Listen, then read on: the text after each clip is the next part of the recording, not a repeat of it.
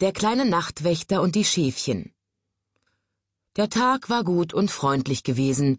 Der Drehorgelmann hatte seine schönsten Melodien gespielt, das Luftballonmädchen hatte 26 bunte Luftballons aufgepustet, der Dichter viele Blätter voll Gedichte gekritzelt, der Bauer hatte zugeschaut, wie das Gras wächst, und die Blumenfrau hatte ihre Blumen begossen. Nun war es Abend. Da zündete der kleine Nachtwächter seine Laterne an. Gute Nacht, sagten die Leute, und der Bauer fügte hinzu Morgen will ich die Dorfwiese mähen. Schlaft gut, entgegnete der kleine Nachtwächter, und lasst eure Fenster offen, damit der Nachtwind die Träume zu euch hereinwehen kann. Dann machte er seine Runde. Er streichelte die kleinen Katzen, die ihm begegneten, grüßte den Wachhund und winkte dem Käuzchen zu. Doch als er eben darüber nachdenken wollte, warum wohl die Eichhörnchen so buschige Schwänze haben, schreckte ihn etwas auf. Es klang wie das Getrappel vieler kleiner Füße. Da blickte der kleine Nachtwächter sich um und sah eine riesige Schafherde. Oh, sagte er, guten Abend. Mäh, machten die Schafe, und sie kamen näher und schlossen ihn ein wie ein wogendes weißes Meer.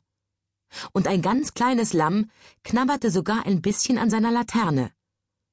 Zuerst freute sich der kleine Nachtwächter über den Besuch. Aber als die Schafe zur Dorfwiese liefen, bekam er einen Schreck. Bitte, rief er, knabbert nicht die Wiese leer. Der Bauer will sie morgen mähen. Doch die Schafe kümmerten sich nicht um ihn. Sie zupften alle Grashalme ab, und das ganz kleine Lamm fraß die goldenen Butterblumen. Der kleine Nachtwächter war schrecklich unglücklich. Aber es sollte noch schlimmer kommen. Als die Schafe satt waren, gingen sie zum Dorfteich und tranken ihn leer. Das ganz kleine Lamm schluckte den allerletzten Tropfen. Da setzte sich der kleine Nachtwächter an den Straßenrand und vergrub voller Verzweiflung sein Gesicht in den Händen.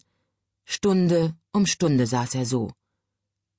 Als er endlich im Morgengrauen aufstand und um sich blickte, waren die Schafe verschwunden.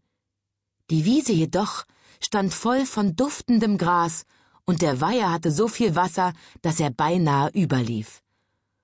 Oh, sagte der kleine Nachtwächter, und er konnte es nicht verstehen. Doch als er emporsah, fand er den Himmel voller Schäfchenwolken, und es war ihm, als blinzle ihm die kleinste zu.